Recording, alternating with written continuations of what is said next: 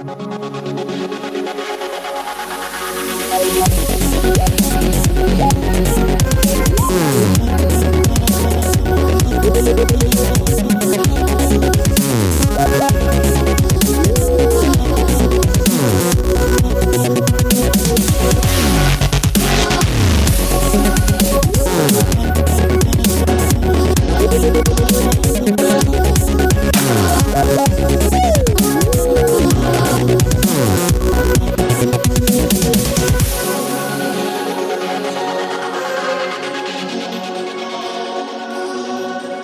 Hello and welcome to Open Mind UFO Radio. This is your host, Alejandro Rojas, and I am joined by nobody.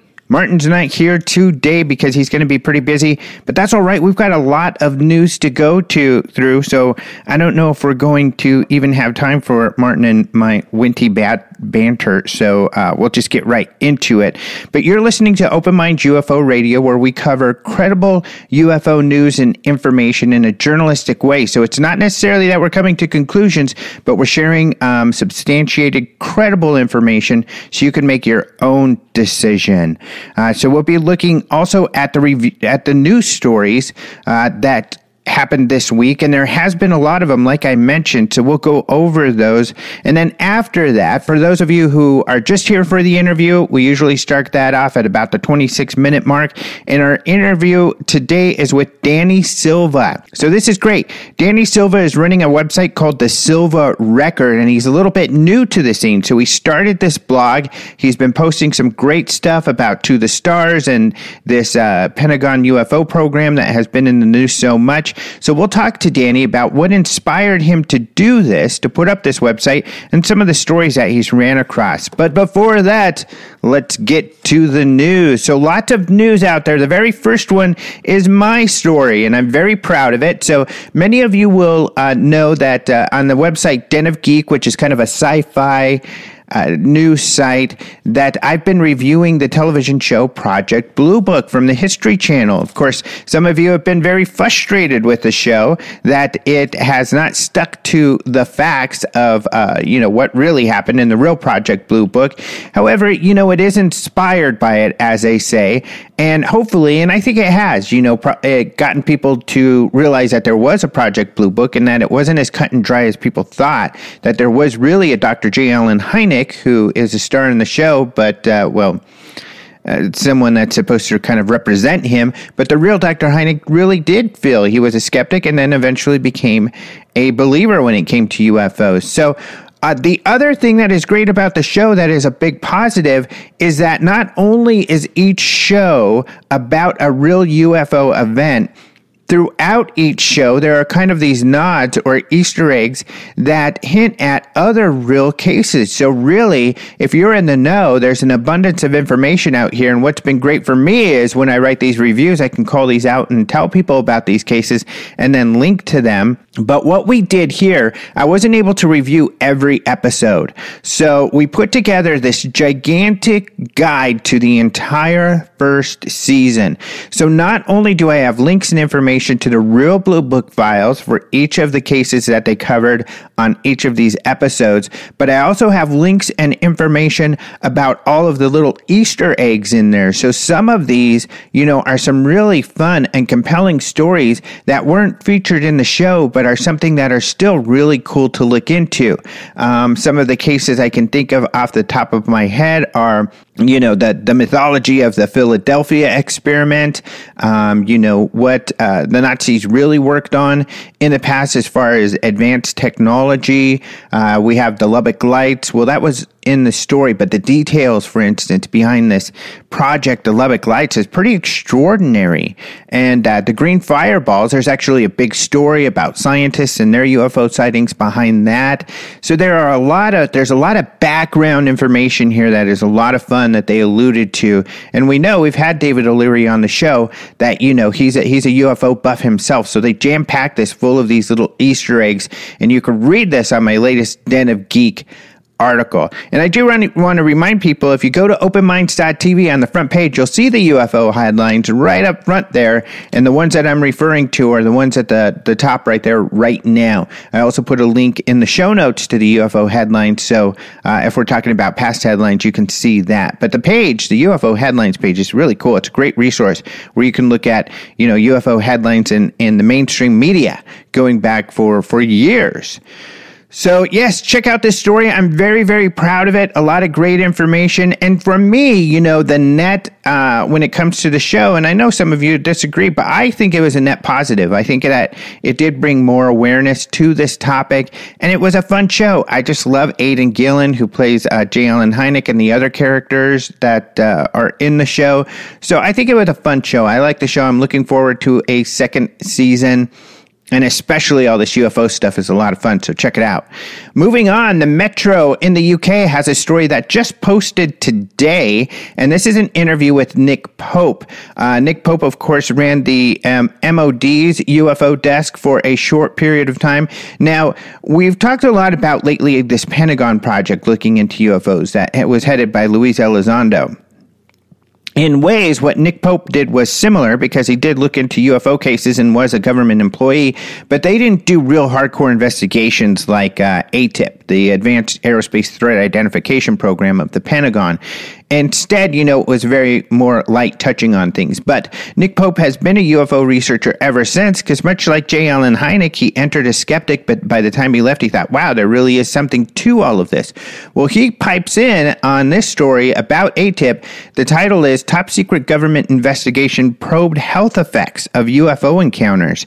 So we do know some of the things that they worked at on inside of uh, this program. Not a lot, but some one of the documents, or at least headlines in the documents that came out, was related to human effects.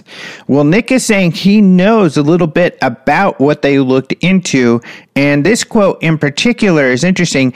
I believe this was done, and what he means by this is collecting of uh, blood, and DNA samples from encounter witnesses. He says, I believe this was done in a way that disguised the fact that this was for a U.S. intelligence program, with witnesses being told that they were participating in a scientific or academic study. So that's kind of interesting. He's alleging that, you know, there were um, um, kind of, uh, you know, uh, misrepresenting themselves when they collected this this uh, material. Now, we don't know where he gets this information from or why he believes this. In fact, the person I'm interviewing today, this story just came out today after I interviewed Danny, but Danny asked via Twitter, and then uh, we've done so again on Facebook, you know, why, what substantiates those claims? Why do you think this? So hopefully we'll hear more from Nick about that. I'm sure I'll have some more information about that by next week. So, yeah, interesting piece of news there. Newsweek. Newsweek covered a really interesting article Russia's paranormal sol- soldiers and military dolphin telepathy revealed by Defense Ministry magazine.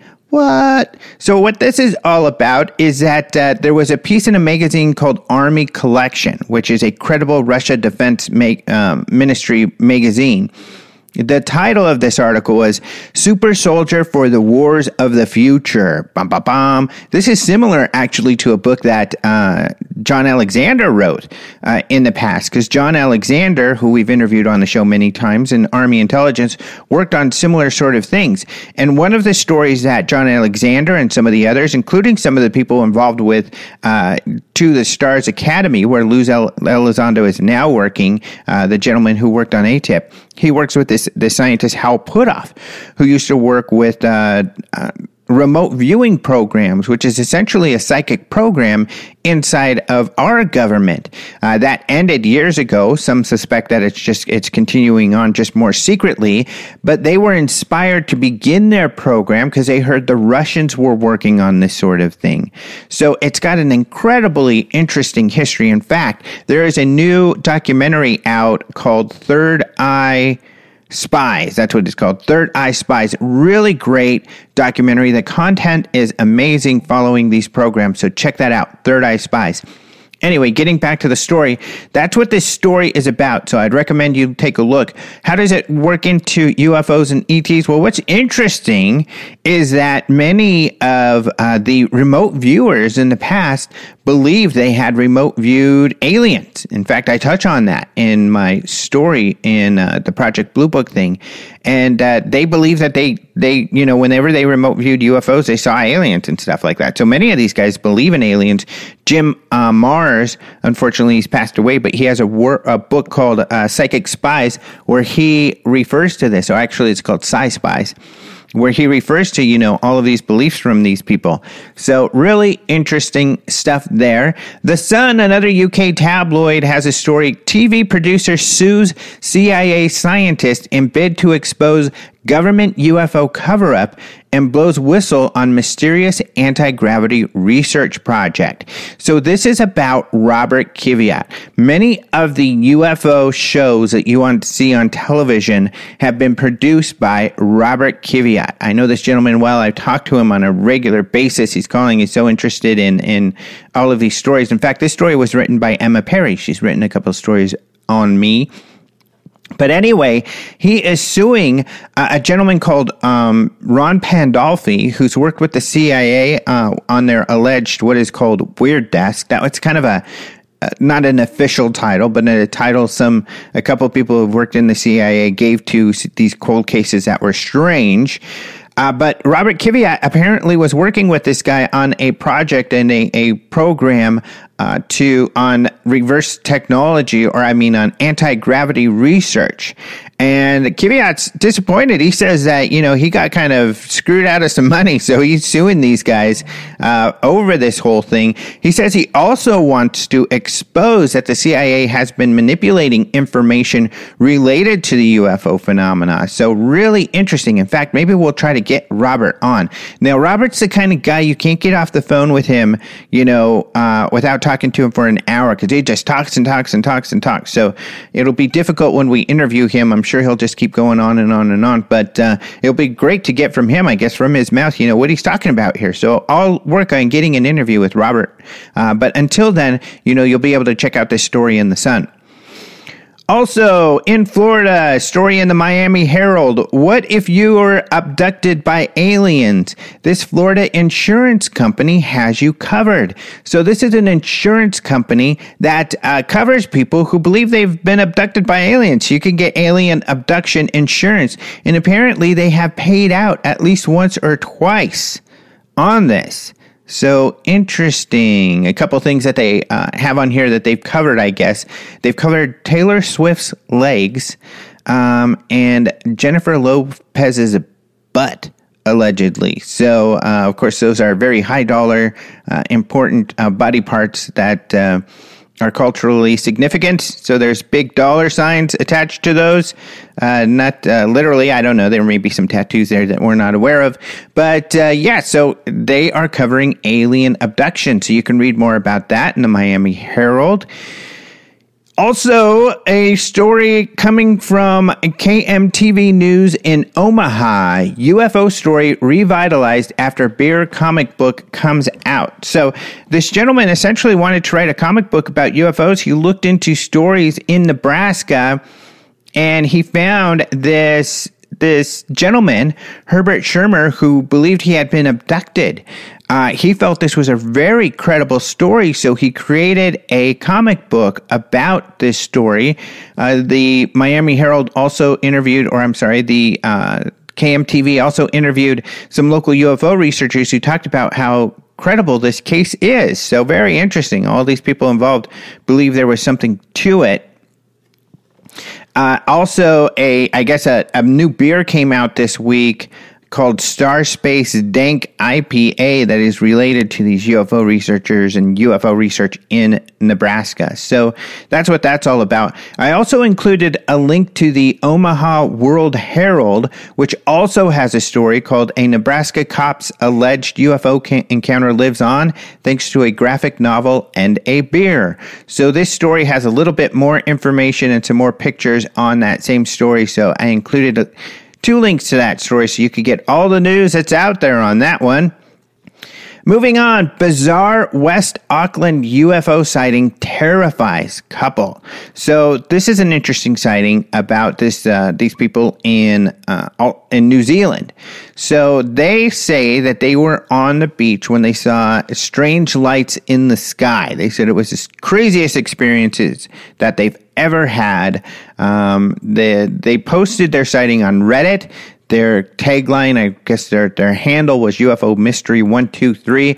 But they said that uh, they saw these bright orange red lights at the far end of the beach. This was uh, apparently written by a female. It says, My boyfriend and I. I guess I shouldn't assume the gender, but uh, my boyfriend and I saw two bright orange red lights far on the other end of the beach. In a matter of seconds, one of the lights started moving at full speed in a straight line, no more than 200 meters above the water, until it was directly in front of us. The UFO had changed from having a red light to a bright white light, somewhat like a torch shining directly after at us. After two minutes, the strange object moved away, flying incredibly fast and with perfect precision until it disappeared. But this wasn't the end. We were lying down looking at the stars for a while and then stood up to leave before realizing there were five of these things surrounding them in different areas on the beach. One of them was flying up and down and another from side to side. The others were just still switching between red and white spotlights. This was when we decided to leave scared S-less, uh, the poopless. They were scared poopless, the other word for poopless. They fled the beach but couldn't escape the lights, uh, is what they said. So they freaked out and they took off. And uh, so, a really interesting sighting here that got into the news. People are saying they could have been Chinese lanterns, or they could have been this or that. So, who knows? You know what this reminds me of, too? And I wish that I would have linked to it, but you know, I'll try to do that um, in the show notes. Or I know if you look at uh, the Open Mind UFO News, by the way, we do have a Facebook group. It's a closed group called Open Mind UFO News. It's closed.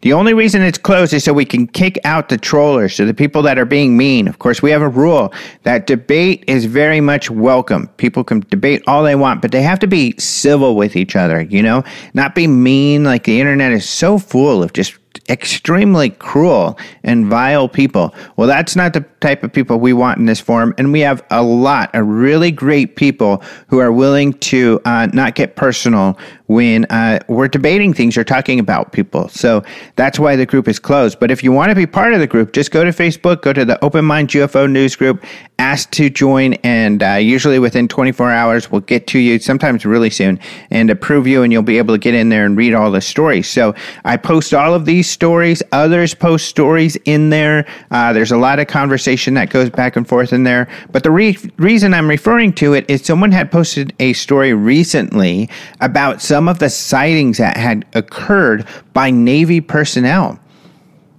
So, if you remember last week, we talked about the History Channel show. There's going to be a History Channel show about To the Stars uh, Academy, uh, ran by Tom DeLonge, and of course, all these intelligent and, and you know, these former important people, Danny and I are going to be talking about this in just a minute in the interview, are part of this program.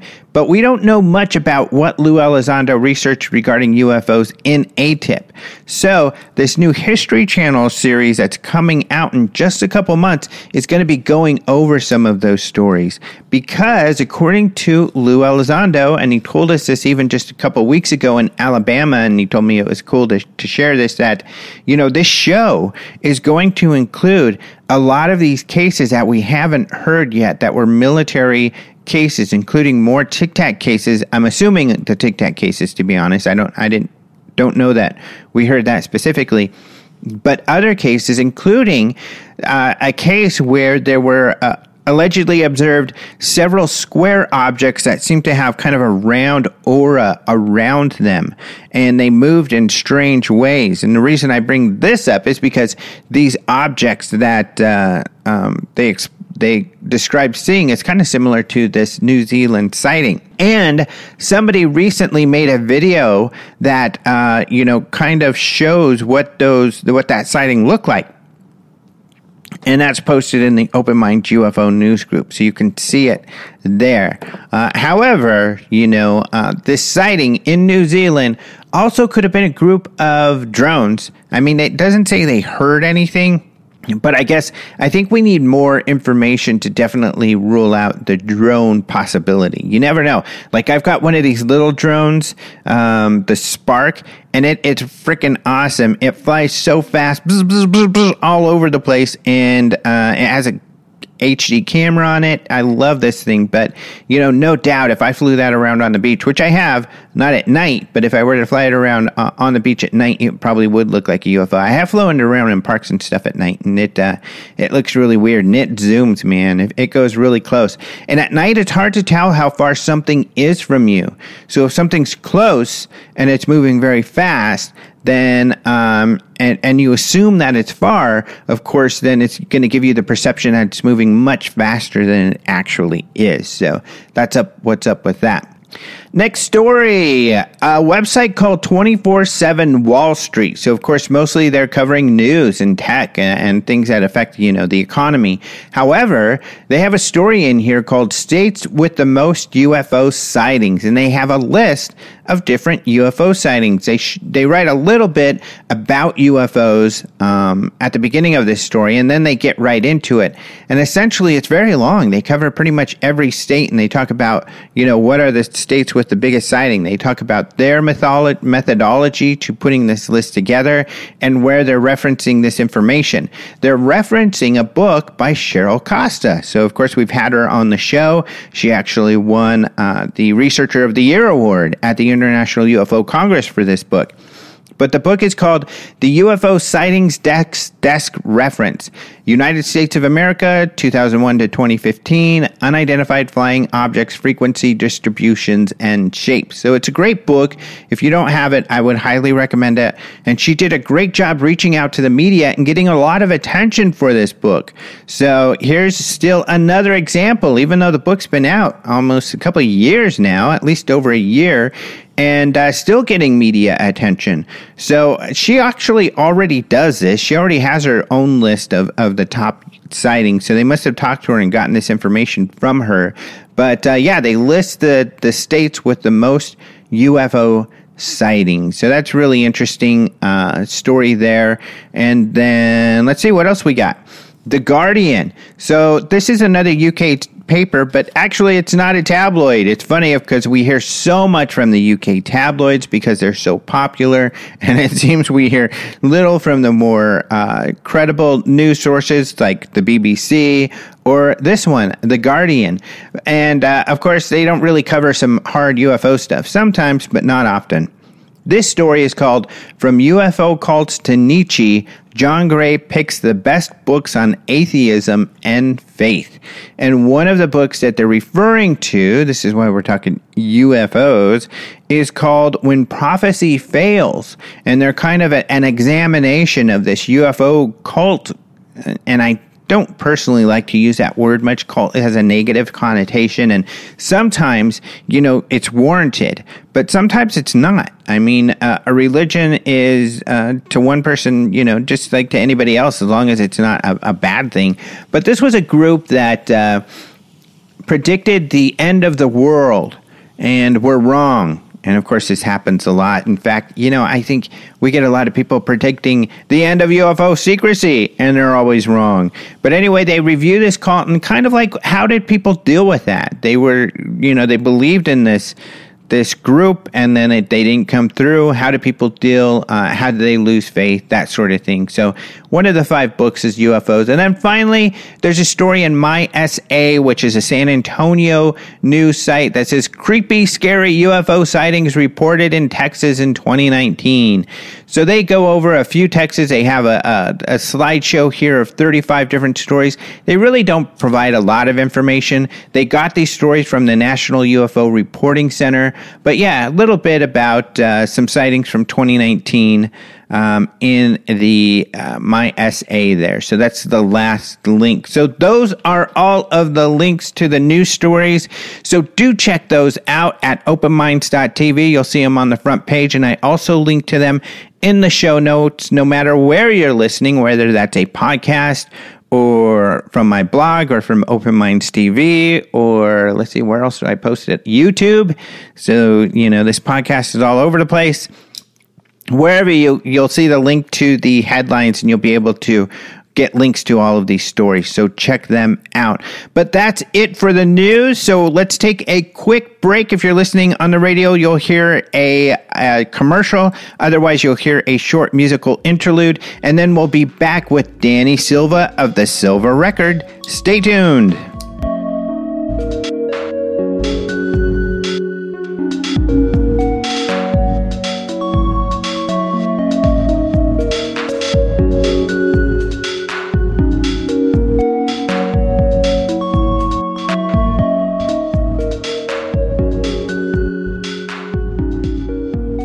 Welcome back to Open Mind UFO Radio. I'm your host, Alejandro Rojas, and I am very excited for the next guest, Danny Silva. It's his first time on the show. Hello, Danny. Hello, Alejandro. I'm so happy to be. I've always been an example of a class act. Oh. Um, someone that everyone else can look up to uh, in the field, and you handle yourself exactly how we try to handle ourselves. So thank you. Well, thank you very much for saying that. That's uh, very flattering. I'm going to tear up a little bit here. No, uh, thank you very much. And uh, I'm excited to have you on because it, it's kind of neat. I mean, uh, really, it's it's you and uh, you know Joe UFO Joe have kind of come out of the woodwork, and you've been inspired to create these blogs and cover some uh, of what's been going on lately. So I wanted to uh, ask you, you know, what inspired you first to get into this field and then to um, actually get involved in, and get the blog up. So let's tackle the first one first. What inspired you to get into the whole uh, interested in UFOs in the first place? You know, I'm not sure originally. It was just really interesting to me. Um, growing up as a kid in the 90s, and um, uh, it was just something that was really amazing to me. And then I started listening to Art Bell, and then George Noory, George Knapp, um, just religiously. But then, obviously, what happened was the uh, December 17, the article happened, and I just kind of had to reevaluate everything. um, I wasn't sure, you know, about everything, and I believed it, but it was just it was a whole new world that happened after that Times article and um, to the stars and all that kind of thing. It was cool because uh, I had heard about that story um, from Art Bell.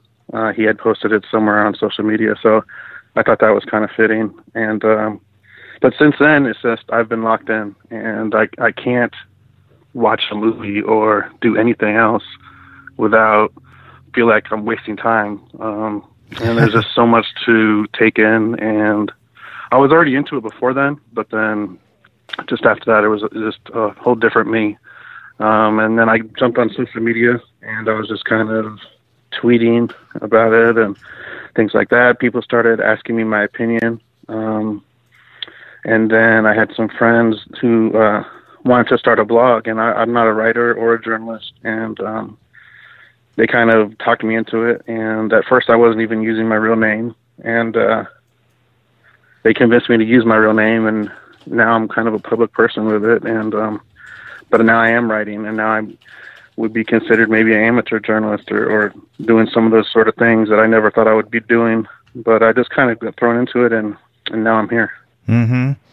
So uh, now you're screwed because it sounds like you've got the bug like me. That's that's what happened to me, you know, a couple decades or, something ago. Just this compulsion, like you said, where you're always thinking thinking about it and you've you've got to get into it, no matter what you can do. And then uh, I haven't been able to kick that feeling for ever. So look forward to years and years of it. Yeah, really, and um, and it's it's not that I won't, you know, ever do anything else, but it's just it's so important, and and you hear people, you know, saying how important it is, like Tom DeLonge, and they they call it what is it like the greatest story ever, or something along those lines, and mm-hmm. I kind of agree, and it just it affects all of us. People act like it doesn't, but it really does affect everything, and um, I don't know what else we could be doing to be changing the world and getting to the bottom of some of these uh, big questions. Mm-hmm. Now, your blog, why, what inspired you to do a blog? I mean, did you see that uh, there was a, kind of a gap of information or what, what really inspired you? What did you think, hey, you know, here's something that I can do that others aren't doing? Well, basically, like I was saying, that people were asking me to. Mm. Um, I never thought I would have. And then once I kind of started doing it, um, I kind of changed my mindset, but also because I wanted to know what the latest things were happening. Mm-hmm. Um, I was so addicted to finding out what was going on, and I wanted to have a place where other people can go on the internet to see some of this stuff. And it's so quick moving and fast paced that it changes all the time. And consistently, I'm talking to people in my normal everyday life, and um, they can't keep up with it, mm-hmm. and they're not obsessed. They got their lives and um, to take care of, and uh, and so I'm just kind of trying to have a place on the internet where people can just click on it and kind of find out what the latest thing is going on without sifting through all this information. Um, and then uh, I really just got hooked on reporting stories and coming up with some of my own stories, even.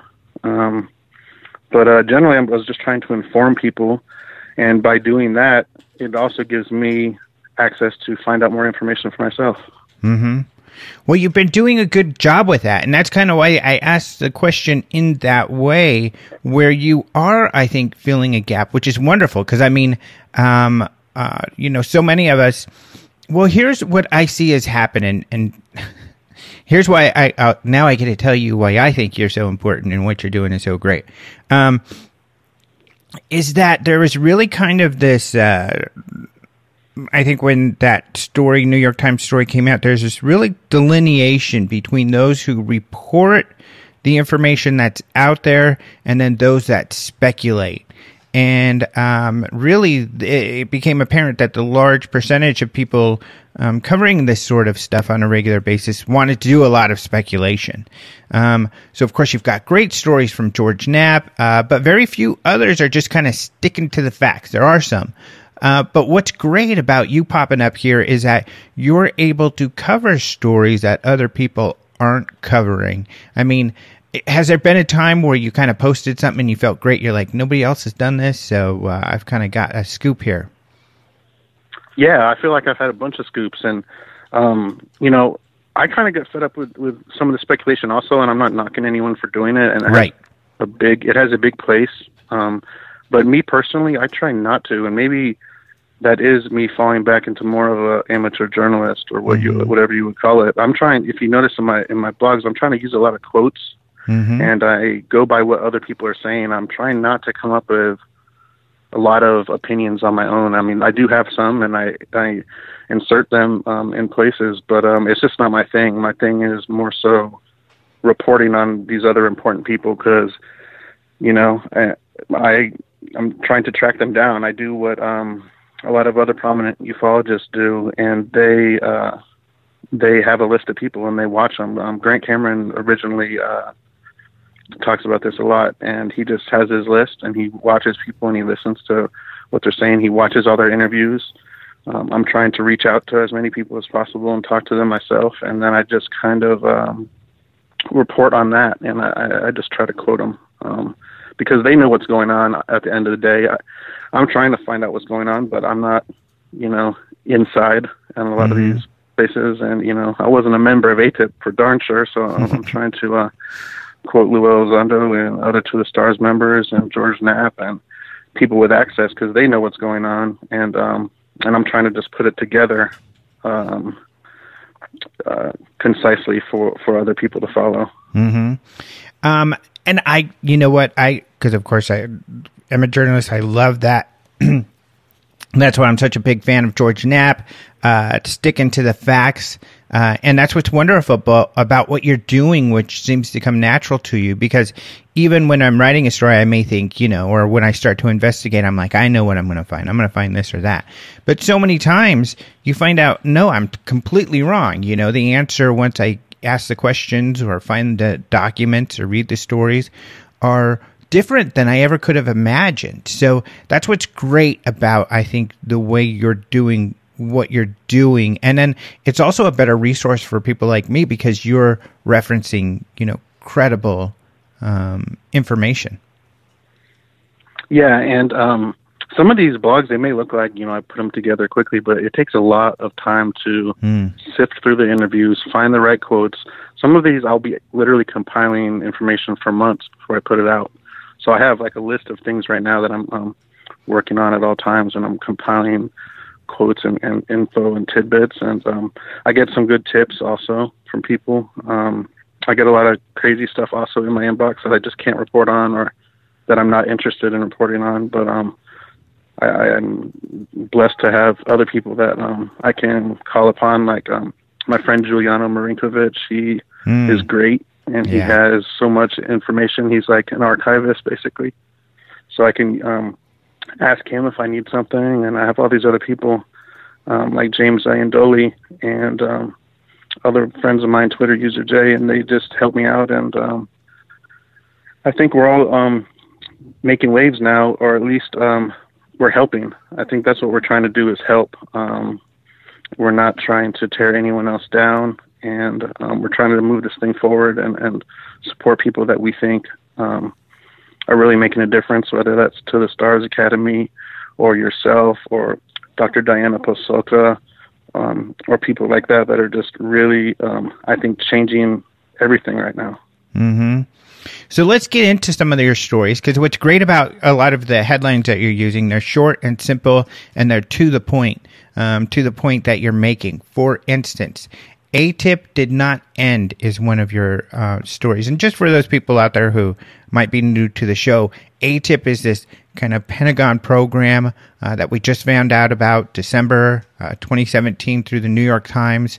Um, luckily, I had a little insight into that, but uh, you know, that's the story you were talking about that broke that really got you into it. But a lot of the media, because in that original story, you know, the DoD said the funding had ended and they were under the impression that the program had ended. But uh, it hasn't ended. At least we've heard from several insiders, right, that uh, the program's still continuing.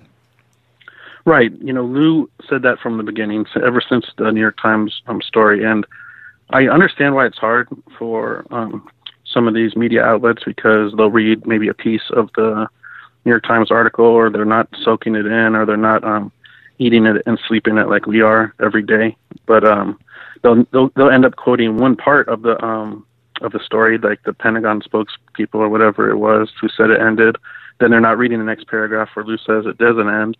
They're not listening to these other numerous interviews with Lou saying it didn't end, or other people like George Knapp and Jeremy Corbell saying it didn't end. And um, yeah, and, and, and a lot of it is really confusing. There is still pieces of it that I'm confused about, like the OSAP, ATIP, um, how they basically I feel like they morphed into uh, OSAP may have like ended, but then also morphed into ATIP. But that's very confusing stuff. It's real technical. Mm-hmm. Um, but yeah, ATIP didn't end. There's been uh, multiple um, statements now. Um, Elizondo did say at the SCU conference that uh, he basically hinted that it may not have the same name, so it may not be called ATIP, but there's still this program that kind of uh, compiles military um, sightings or data and uh, and puts it in one place. And I mean, let's be honest, I don't think anyone has ever believed that there wasn't um, a government UFO program going on. So um, basically throughout time. So mm-hmm. just the fact that you know there would still be going uh, one going on still, you know, it makes sense. Mm-hmm. It does make a lot of sense, and of course, you know, we've heard from people like uh, Paul Dean in, in Australia. I've had him on the show, and uh, people could look up his website, and uh, he has been following, really following that thread and those documents. What's interesting too with Paul Dean is that he uh, has discovered there have been departments that are been getting some files on UFO reports, even though they claim you know they're not looking into it. And he seemed to also indicate that you what you just referred to that these programs change their names periodically. And I had forgotten about Lou saying that in Alabama that yeah, it might not be called ATIP anymore, which I think is the first time he said that, and which is kind of a clue for us that you know I think this is the way they they keep people from finding them because all of us are putting these FOIAs out there for ATIP, and uh, we're not going to get any of this new stuff because that's not their name. Yeah, and um, you know, Paul Dean basically broke the OSAP story, which was huge. Mm-hmm. One thing I've found um, that every once in a while I'll write a blog, and it'll be kind of like a breaking story or new info. Then I'll have all these people like privately message me, "Hey, I wasn't allowed to talk about this. Now that you wrote about it, it's in the public realm, and I can talk about it." So that's basically what seemed like happened with um, when Paul Dean uh, came out with the OSAP thing, and then since then we've had a flood of information about it. Um, and we've had the um, the DIRD list come out with from from George Knapp and uh, all this other stuff. So Paul did an amazing service by um, coming out with the OSAP stuff for sure. Mm-hmm. Yeah, and as soon as he did that, and it's funny because I really feel like it inspired it. Then George came out with a bunch of leaked documents about uh, OSAP, and and for those of you who aren't aware, who might be new to this, also, there's so many acronyms. Um, and you can correct me. What that was the Advanced Aerospace Weapon System Application Program. Yeah. And it essentially was the first program uh, which got the original funding, which, uh, so the New York Times was a little off on that, that the program was actually called OSAP at the time. And then that's the program that uh, essentially these religious factions um, in the government closed down. And we learned that from uh, George Knapp, but then Lou has confirmed that and written about that since. But, um, like you just said, that transition period of is OSAP ATIP, um, uh, is ATIP just another name for OSAP? Is are these different programs? How did that you know transition happen? We don't have those answers, and we have, and uh, you know John Greenwald, someone who's pointed this out, uh, conflicting information from the people involved on all of that. But uh, so that's kind of a gray area still.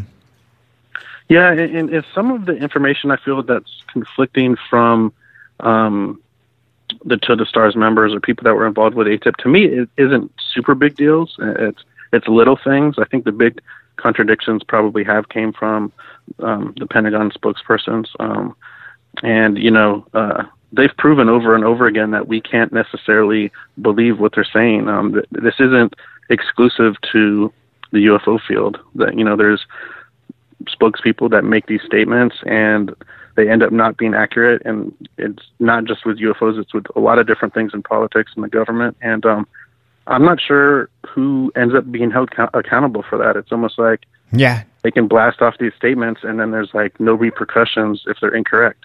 Yeah. But um especially with uh you know Lou consistently highlighting that um a lot of this stuff is FOIA exempt um and the FOIAs are important but at the same time, that can't be our sole source of information. Um, but um, so I'm not knocking anyone for doing that, but uh, we just we need to listen to the actual people that were involved in the um, in the programs themselves. Yeah, I think you're right. You, you know, and um, I think one thing that gets lost with people a little bit is that, for instance, we didn't hear about OSAP from Lou, uh, who of course ran ATIP, until the information was made public. And uh, he said that a few times. So these DIRDs, which are these reports that were uh, these written for the OSAP program by physicists and, and other you know researchers, those he couldn't talk about either until that that came out as well. And and he said over and over again, he not only is some of it not cleared to be shared, but some of it uh, belongs to departments which he uh, are still his colleagues and friends, and he's not going to step on their toes and uh, you know release anything that they wouldn't want him to release, even if he could technically uh, do it. So uh, you know it's got to come from someone else, and luckily George Knapp is getting material from straight from Washington, as he's written about, and uh, which is sharing a lot of this.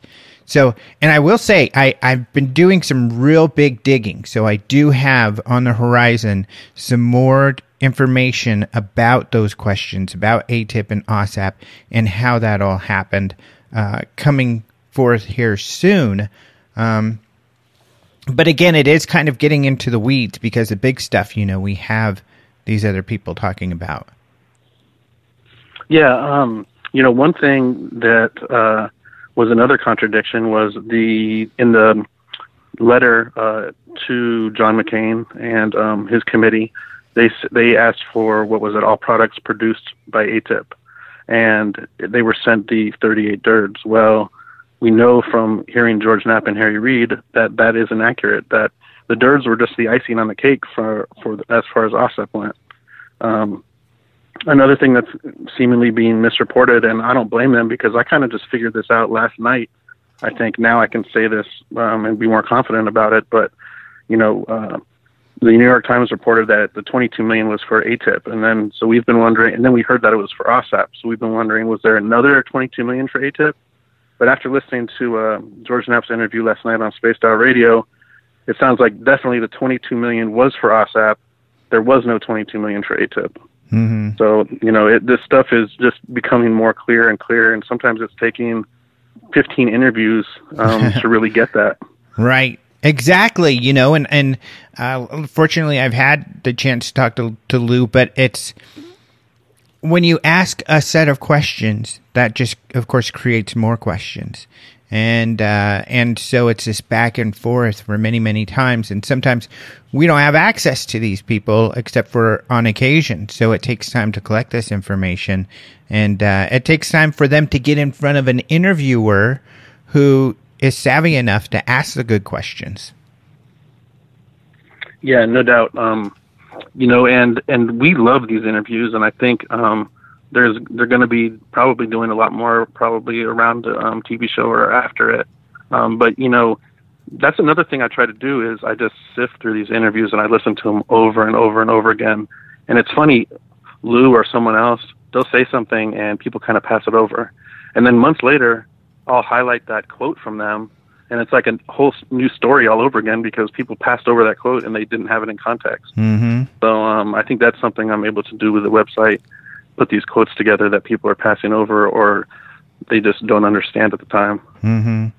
Yeah, you know, the other hard part is getting into the weeds. You mentioned this a bit too, and I think you're right, is that a lot of it is so complicated. You know, I had John Alexander on not too long ago, and he talked about how complicated and just uh, almost, you know, um, to the point of being silly that the bureaucracy and the structures are when it comes to the government. So I don't think we're ever going to find out the minutia that a lot of people are scrambling for for you know what department was this in who did this person report to blah blah blah.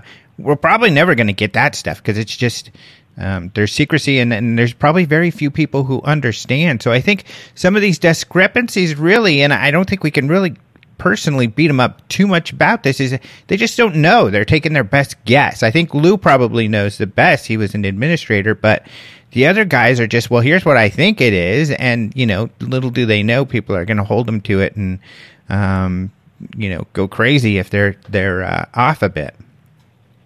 Not and not every um, DIRD author, which was the Defense Intelligence Reference Documents.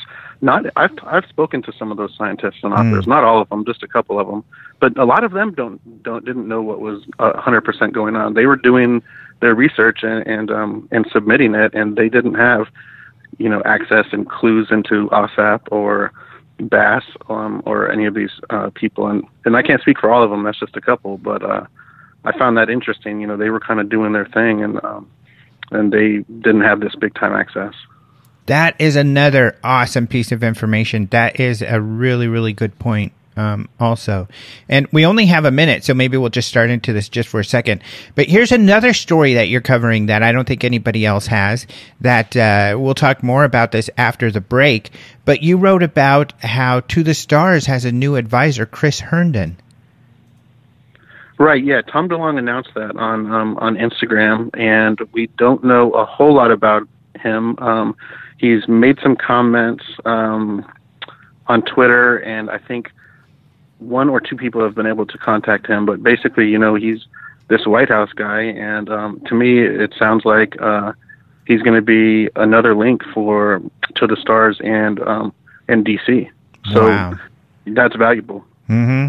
That's really exciting. So we'll talk a little bit more about that once we come out of the break. But just to remind people some more uh, here, because we've introduced now another acronym.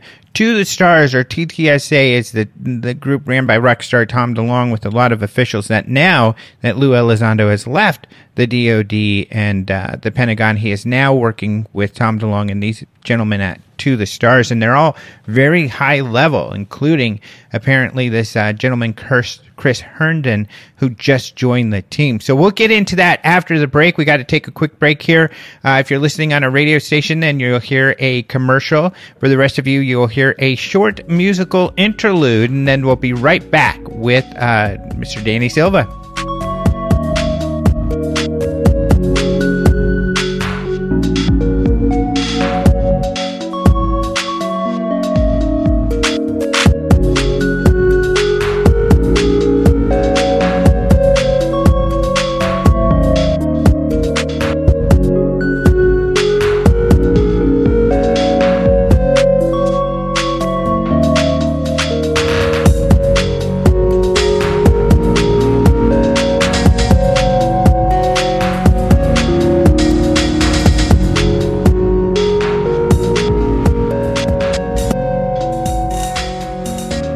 Welcome back to Open Mind UFO Radio. This is your host, Alejandro Rojas, and we are with Danny Silva of the Silva Record.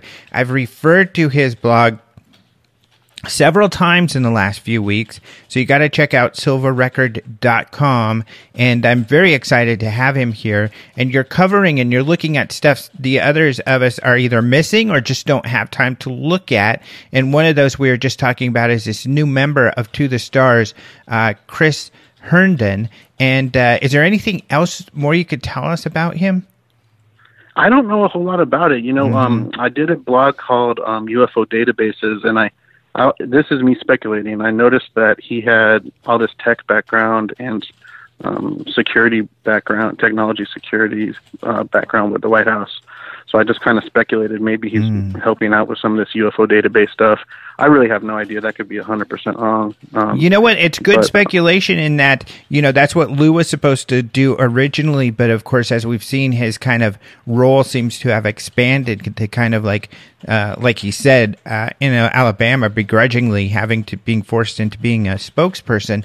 But also, he's out there leading a lot of the investigations, apparently. So, uh, it would make sense that they would need more help to help Lou out with that uh, security, uh, digital security type of area. Yeah, and the and the data, databases themselves are just like this huge story. I mean, it's basically when you say database, you basically are meaning everything that ATIP came up with or everything OSAP came up with. I mean, it, it's somewhere. Everything BASS came up with, um, or or other private individuals like Robert Bigelow. So it basically means we want to see the um, the fruits of their labor, and uh, it's somewhere. It's in these probably highly secure computers somewhere, and um, if and to the stars is now talking about making one called Vault, so that'll just be you know huge, and if there's public access to it, it could be a massive game changer. Mm-hmm. So uh, another piece of information. Oh, and, and, getting back to that really quickly is that you know some people have kind of criticized uh, MUFON for working with uh, To the Stars, but this is an example where it's a great thing if they're working with To the Stars because uh, then they can help each other with these databases, which has always been a struggle for MUFON. Yeah, you know, um, I think MUFON has the numbers. Um, mm-hmm I don't get too far into a lot of the MUFON stories. Um, I know some people over there, but I'm not super versed on it. But um, I was excited to hear that interview with um, Jan Harzan and, and Lou on uh, Coast to Coast with George Knapp last year. That was cool. So I think anyone that they can get kind of on their side, um, especially a giant organization with all these people, um, is going to help them. Mm-hmm. So here's another great story that you've got um, that uh, I have. I don't see a lot of other people paying attention to. Another one I'd love to get to at, but uh, for me, it's great because then I can use your stuff as a reference. But the Navy UFO event uh, took place off the coast of Florida and Virginia. So yeah, this is not getting a lot of news yet. I think it will. I'm, I think it'll be part of the History Channel show, uh, or at least some release of information uh, in the future is what I hear. But uh, tell us about that. Um, you know, everyone ever since the the gimbal video was released, it, it shocked everybody, and a lot of people confuse it with the Tic Tac Nimitz video. The Tic Tac one didn't have audio. The gimbal video had the audio, where they said it was rotating. Um, I also did a story about how maybe that rotation could match up with um, some of the stuff Bob Lazar is talking about or other people, I think that rotation is very important um, uh, for the propulsion, possibly at least. But uh, and then there's all these other rumors circulating. Um, another researcher I look up to, Keith Basterfield, he heard that from his sources that there's at least five gimbal videos. Um, I think that that's probably accurate. That there's a bunch of different ones. One of them is probably Go Fast. It was probably from the same event. Um, and um, and but, just uh, for so people every- so though, yeah. the, the New York Times story they released two videos, but To the Stars has released three overall. That is a Tic Tac video from the Nimitz, the gimbal video you're referring to, which we don't have a lot of information about the other two, and then there's one called Go Fast, which we also don't have a whole lot of information about. Yeah, and um, since then, you know, everyone has been trying to um, track it down, figure out what's going on with it. Um, a lot of information was released about the Nimitz, but the gimbal has been a lot more mysterious. Um, my friend Dave Beatty, who did the Nimitz encounters, he's been getting with a lot of military witnesses. They're trying to track down people um, that were involved with the gimbal. They think it might have been involved with uh, the USS Roosevelt. Um, and basically, we've heard that it was off the East Coast. That's all we knew. Then we started to hear it was off of, um, possibly off of Florida. We didn't know that. And then I was listening to an interview that George Knapp was conducting. It was like three in the morning. I was half asleep, and then I heard him say Virginia, and that was totally new information as far as I was concerned. So I jumped on the computer and started typing it up, and um, didn't sleep at all that night. But um, so that was new. And since the he said Virginia, Eric Davis has also said Virginia to Erica Lukes um, during their interview. Dr. Eric Davis, who's who's a legend, and uh, another thing Dr. Eric Davis said about the gimbal that, as far as I'm concerned, I think was all new information, um, was that there was Tic Tacs involved because in the gimbal video it looks like a saucer. Um, David Fravor and Jeremy Corbell have also talked about these squares inside circles or a square inside of a um, aura, like a circular aura, and they refer to them as scouts. Um, so we knew that shape was there. We knew probably the saucer shape was there from the gimbal video that was rotating. The Go Fast video, you don't really, you can't really make out a shape um, very well. And now Eric Davis has also said there's Tic Tacs. So this gimbal thing is amazing. Um, Luce has said there's a fleet. Um, also, the pilot speaking says, look on the ASA, there's a whole fleet of them. So this has potential to be equally or more important than the Nimitz encounter. Right. Um, I just keep asking myself how many more of these is it going to take because the Nimitz encounter was amazing and, it- and it changed everything. But at the same time, the pub, general public has kind of been sleeping on it. Like it kind of went away. We haven't been. We've been talking about it every day to death. But you know, um, it, it hit the news and it kind of went away. But how many more of these are, is it going to take? And and this may be one of the biggest ones ever. Um, and you know there may be links with water. I've been following that story um, as far as oceans and things like that. But this gimbal story is going to be huge, and there's been rumors um, consistently that witnesses will be coming out, kind of similar to the Nimitz, and I only can hope that that happens. And I hope we get more information, maybe some of the other videos um, during the To the Stars show. Yeah, I think we will. I mean, uh, Lou has said, and I hope this was public, and I'm pretty sure what, yeah, he's definitely said uh, that there will be more cases released, including in the History Channel show, some of them better than Nimitz, which, of course, like you said, really puts us back in our seat because Nimitz is extraordinary. Um, but to have cases that are better is like wow. And uh, like you said, uh, some incidents that uh, include multiple uh, objects. So, um, and this is what's really great about you guys. You know, people paying attention to everything people are saying because now we have more information that you know this could be off of Florida or Virginia, or at least these uh, incidents have occurred in those areas. And if they're mentioning them, it's likely that there is some pretty good documentation um, that also supports those cases.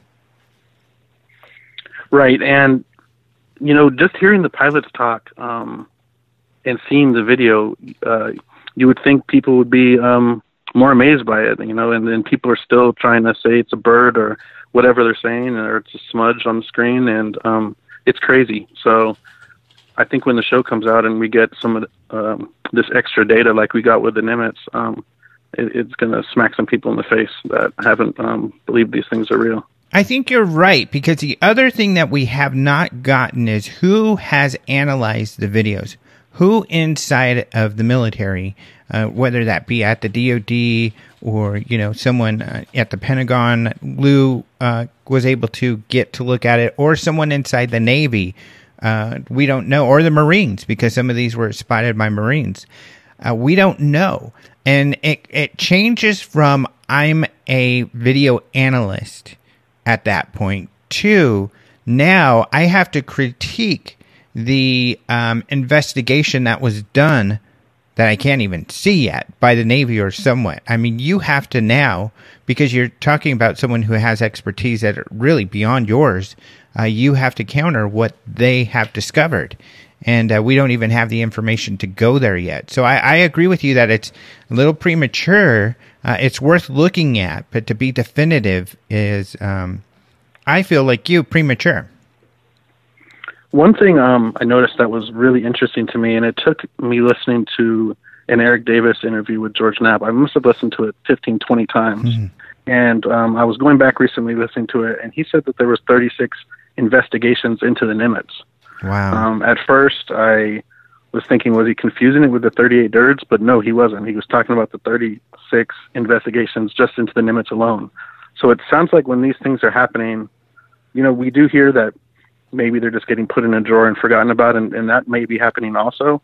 But it does sound like there's a lot of resources going into um, these investigations and and analyzing what's happening. Mm-hmm. And they seem to be widely known. Uh, Robert Powell tells a story about when he finally got to talk to someone, uh, you know, about getting some information about the Tic Tac. He mentioned the word Tic Tac, and the guy was like, "Oh, the Tic Tacs! I know what you're talking about." You know, a guy in the Navy, just some random dude, and he was aware of these Tic Tac UFO sightings. Yeah, um, I only I only can imagine what what else is going to come out about this. Um, Eric Davis also said that there was Tic Tac, you know, events. I think one interview he said Middle East, another interview he said Asia. But I mean, these Tic Tacs are probably getting seen all over the world, and the shapes alone of um, of these craft, the differences in the shapes, is just extremely amazing. Um, Lou at one point said that people um, in the know probably thought that the different shapes um, were because of different functions of the craft. But I think once some of that comes out, or I hope it does, um, it's going to be a really, really big deal. Mm-hmm. That's so cool. So you had mentioned also because a lot of these are over the ocean. These uh, cases that we're talking about, and so your latest blog is uh, UFOs in water which are also called USOs, unidentified submerged objects. So, what was kind of the, the stuff you wanted to share in that blog? Um, basically, I've I've heard these comments. I heard Lou in Italy, and one of the questions from the crowd, they said, um, you know, uh, what I don't remember exactly how the question was stated, but you know, what were some of the um, the trends? And he said nuclear and water, but not necessarily together. Um, we've seen the documentary. Um, most people have. Uh, what is, I don't remember what it's called now. Nukes and. Uh, oh, uh, Robert, Hastings, Robert Hastings, UFOs yeah. and nukes. UFO, right? And you know there was the book um, written UFOs and water um, a while ago, but uh, this seems like a really really big deal. And then you know the Nimitz was over water. All these other um, encounters were over water. Um, I don't know if that's or we can just speculate basically why that could be. Um, we don't know. There was the Aguadilla, I think I'm pronouncing that right, yeah. um, in Puerto Rico, and you know that might if that thing is real, then that's as important as maybe the Nimitz and Gimbal. Um, I would love to see someone really confirm that 100% um, as real from the government. Um, the SCU did a great job with their report on it, and they definitely think it's real. But uh, it would be great if it was also um, just kind of confirmed by Lou or someone else. Maybe they didn't take a look at it. I don't know, or maybe it's um, classified and sensitive. But it just seems like over and over again these water um, instances are um, are popping up. And then what really did it was Tom DeLonge's uh, Instagram post. Um, he said, "I got it right here." Uh, who here wants to meet up and talk about how a few years ago an unidentified craft was underwater and pinned against the North Atlantic coast by multiple nuclear attack submarines for over a week? So when he he has a lot of hot takes on his uh, social media, but when he said that, we all freaked out. I only can hope that that's going to be included into the show. Um, mm-hmm. If if they can approve that, um, or or just talk about that, I think it's going to be a big deal. I mean, we know about UFOs in, in, in water, we or I mean in um, in the air, and you know obviously people think about them in space, but now if people start thinking about them in the water, it's just going to be more fuel on the fire um, mm-hmm. get get more people interested. What's exciting about all of this too, especially like with all the things that you're mentioning, all of these things that we're talking about are so, the situation so fluid. So we're we're receiving little bits of information on a regular basis, really, about all of this, and we know that uh, large amounts of information are forthcoming, especially when it comes to the History Channel show. So all of this is unraveling, and uh, that's what's really exciting. That's why I think that uh, there's no need to be uh, impatient that if you're ta- if you're paying attention, there's a lot going on, and and again, that's another great service that your blog um, serves is that you know if other people aren't catching it, like me or or others, uh, George, or you know when we're not doing anything, you're doing stuff and you're sharing more information, that tidbits that are get out, and others, of course, Giuliano is great. He's following all of these interviews and everything. Um, UFO Joe, who we're actually going to have on the show next week, is is transcribing a lot of this stuff in these interviews. So there's a really some people have said, "Oh, we're not finding out anything out. You know, it's so boring." And it's like, are you kidding? There's there's tons of information coming out. There's stuff everywhere. Um, it does kind of feel like we're calm before the storm as far as with the show. Um, we've all been kind of foaming at the mouth because we heard these rumors. Um, that there was going to be a March announcement or an April announcement, and it just really seems like everything is riding on the show now. Um, not that there's massive amounts of pressure, which I think there probably is, but um, I'm I'm confident that they're going to deliver. Um, this really seems like it, and it's only going to be six episodes. I don't know how they're going to pack everything into the six, yeah. but um, maybe also the show will be this the jumping off point. Um, and you know there's so much stuff going on behind the scenes that we don't know about. I only focus on public comments um, and i only can imagine or speculate on what's happening behind the scenes um, with the government with some of these briefings um, with these be- closed door talks about trying to get people to come forward. Um, george knapp yesterday said that maybe one day um, a more prominent uh, politician than Harry Reid would come out and talk about it. Because right now, Harry Reid seems to have been the biggest ever, in my mind at least. But um, I only can imagine what would happen if uh, someone else came out. Um, you know, there, we always have rumors about other politicians being involved, but you know that might be a huge deal. Um, or what if someone came out and said that they were an experiencer that was in a high position. I mean, I think it would change everything. Someone that everyone trusts, that um, you know, you can't just kind of like shake off um, as being a crazy person. Um, if they came out and said that they were an experiencer, um, you know, uh, I think that would change a lot. And a lot of people have said that they've seen craft that were famous, but I think if someone really came out and said they were a legit experiencer, it would change a lot of things too. Mm-hmm. So uh, another story. We only have a few minutes left, but uh, you had mentioned Diana Pasulka, and she wrote this book recently, "American Cosmic UFOs, Religion, uh, and Technology." And uh, she sh- comes up, she shows up in your article about the metamaterials, which is another thing that we're going to learn more about, another whole area of all of this that is really exciting. And maybe we'll just do another show where we can talk about some of that stuff. But uh, how does she fit in? Well, um, Dr. Pasulka was taken to a crash site from the 40s. Um, she has uh, extremely high connections, and she was able to go there with a scientist, and they found some pieces. Um, there's a, but basically, she was giving given impeccable access um, to write her book, and her book to me changes a lot of things if you read it and also read between the lines. Um, I just I can't stress that enough. Um, you know, there's stories of um, of uh, scientists in her book doing current work on some of these metamaterial metamaterials. They don't think they were made in this universe.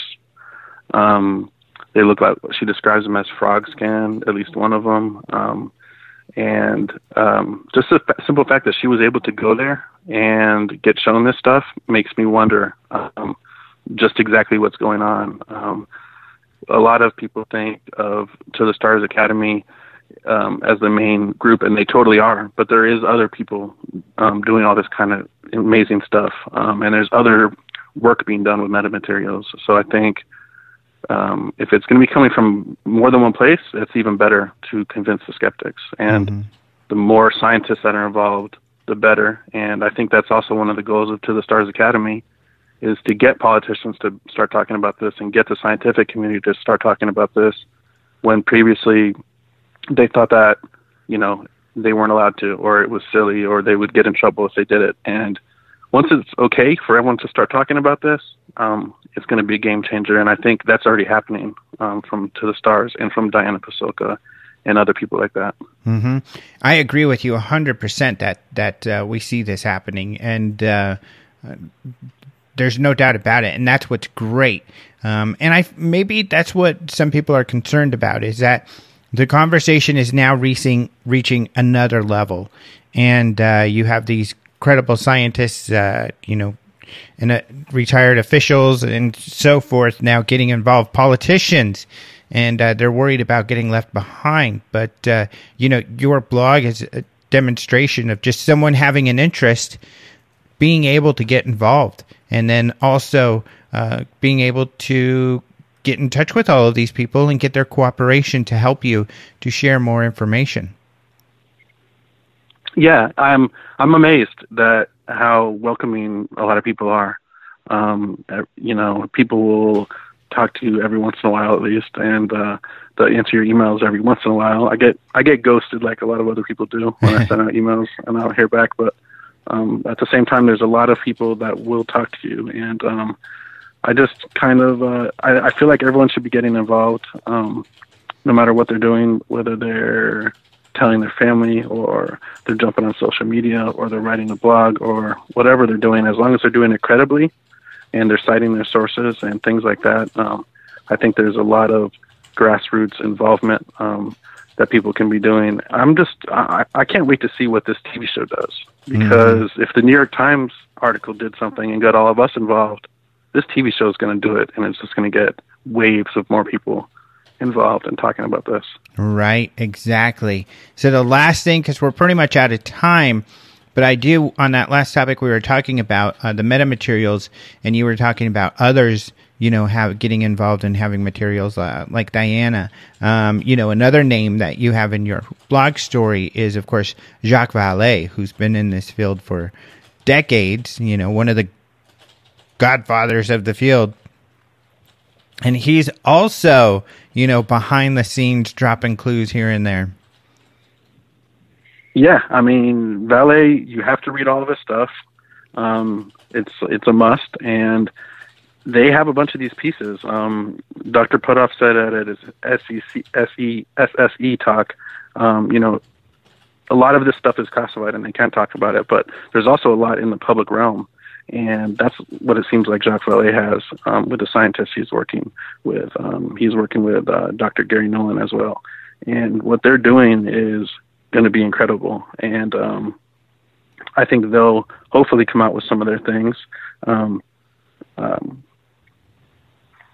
and um, you know, hopefully, to the stars will, and and various other people. So, like I said, these, this metamaterial results. if if we're getting everyone on board with it, it's going to be a game changer. And I'm sure people that don't believe it, they still won't. But people that are more open-minded, they're going to be able to see some of this, um, these scientific results, and, and just uh, get on board and freak out basically about it. Mm-hmm. Exciting stuff. So the time absolutely flew by. Thank you so much for being on. silvarecord.com is where you guys can go and, and, look at this. Is there? Can you give us any sneak peek into something that's coming up next that you're you're working on? Um, let's see. Probably not actually. I don't think I should because it may get me into some trouble. But um, um, I I'm hoping to have a video, not an exclusive video, but a video from an experiencer that this experiencer thinks is credible, and I'm I'm I'm hoping to highlight that. Um, that that I can say. So I, am working on that one. Okay. And, um, yeah. That's and if anyone good. has stories, hit me with them and, and, send them to me, and I'll look into it.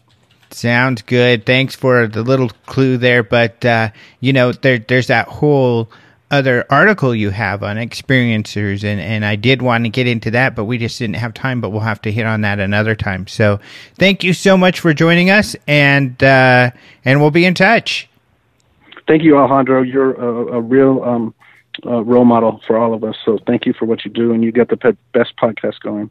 Thank you so much for saying that. That's yeah, very, very appreciated. Thank you so much to Danny for being on the show. Be sure to check out his website, silvarecord.com. That's silvarecord.com for all of those stories that he talked about. Much more on those underwater uh, objects and uh, TTSA and a whole bunch of other stuff that he's written about. So check it out. We only touched on the surface.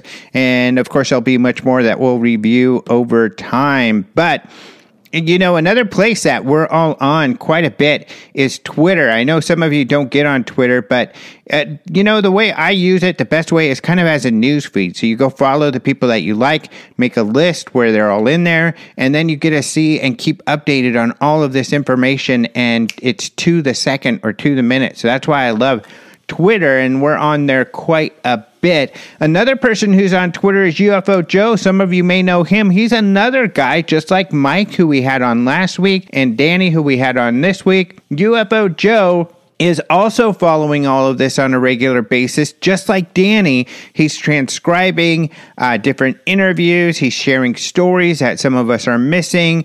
Uh, really great stuff. So we'll have him on next week. So very exciting. Kind of all these new guys coming out and sharing information and paying attention to all of this exciting news that is coming out uh, about UFOs and, and the government and everything. So it's an exciting time. You know, there's another story too I forgot to write about or tell you all about. I wrote a story and I posted it on my Patreon about the Condon Report. So some of you may know that Project Blue Book ended in 1969, and the reason they say they closed it is because of the Condon Report. In fact, if you go to the National Archives, that's what it'll say. We closed Blue Book because of Condon. So a lot of people feel like, and the Air Force tries to make it seem as though the Condon report was the end all be all. They took a scientific look at the topic and it was done. They figured, hey, there's not much to this. We don't have to waste our time with it. But that's not how the Condon report actually ended. There were lots of doubts by in people inside, by their colleagues outside. And so I wrote an article about this. And the reason why is that there was an article fairly recently about the uh, Scientific Coalition for Ufology event a couple weeks ago in Alabama. And this author took that kind of uh, angle. He was like, "Why are we wasting our time on this? We keep doing wasting our time on this. This was all figured out years ago." Well, no, it actually wasn't necessarily figured out years ago. And if we have an unidentified, you know, object, aircraft in our airspace, certainly that's something that we're going to want to investigate until we figure out what it is. And what Lou Elizondo and all these guys are saying that they have investigated them and they can't figure out what they are, and that's why there's a mystery and something to look into.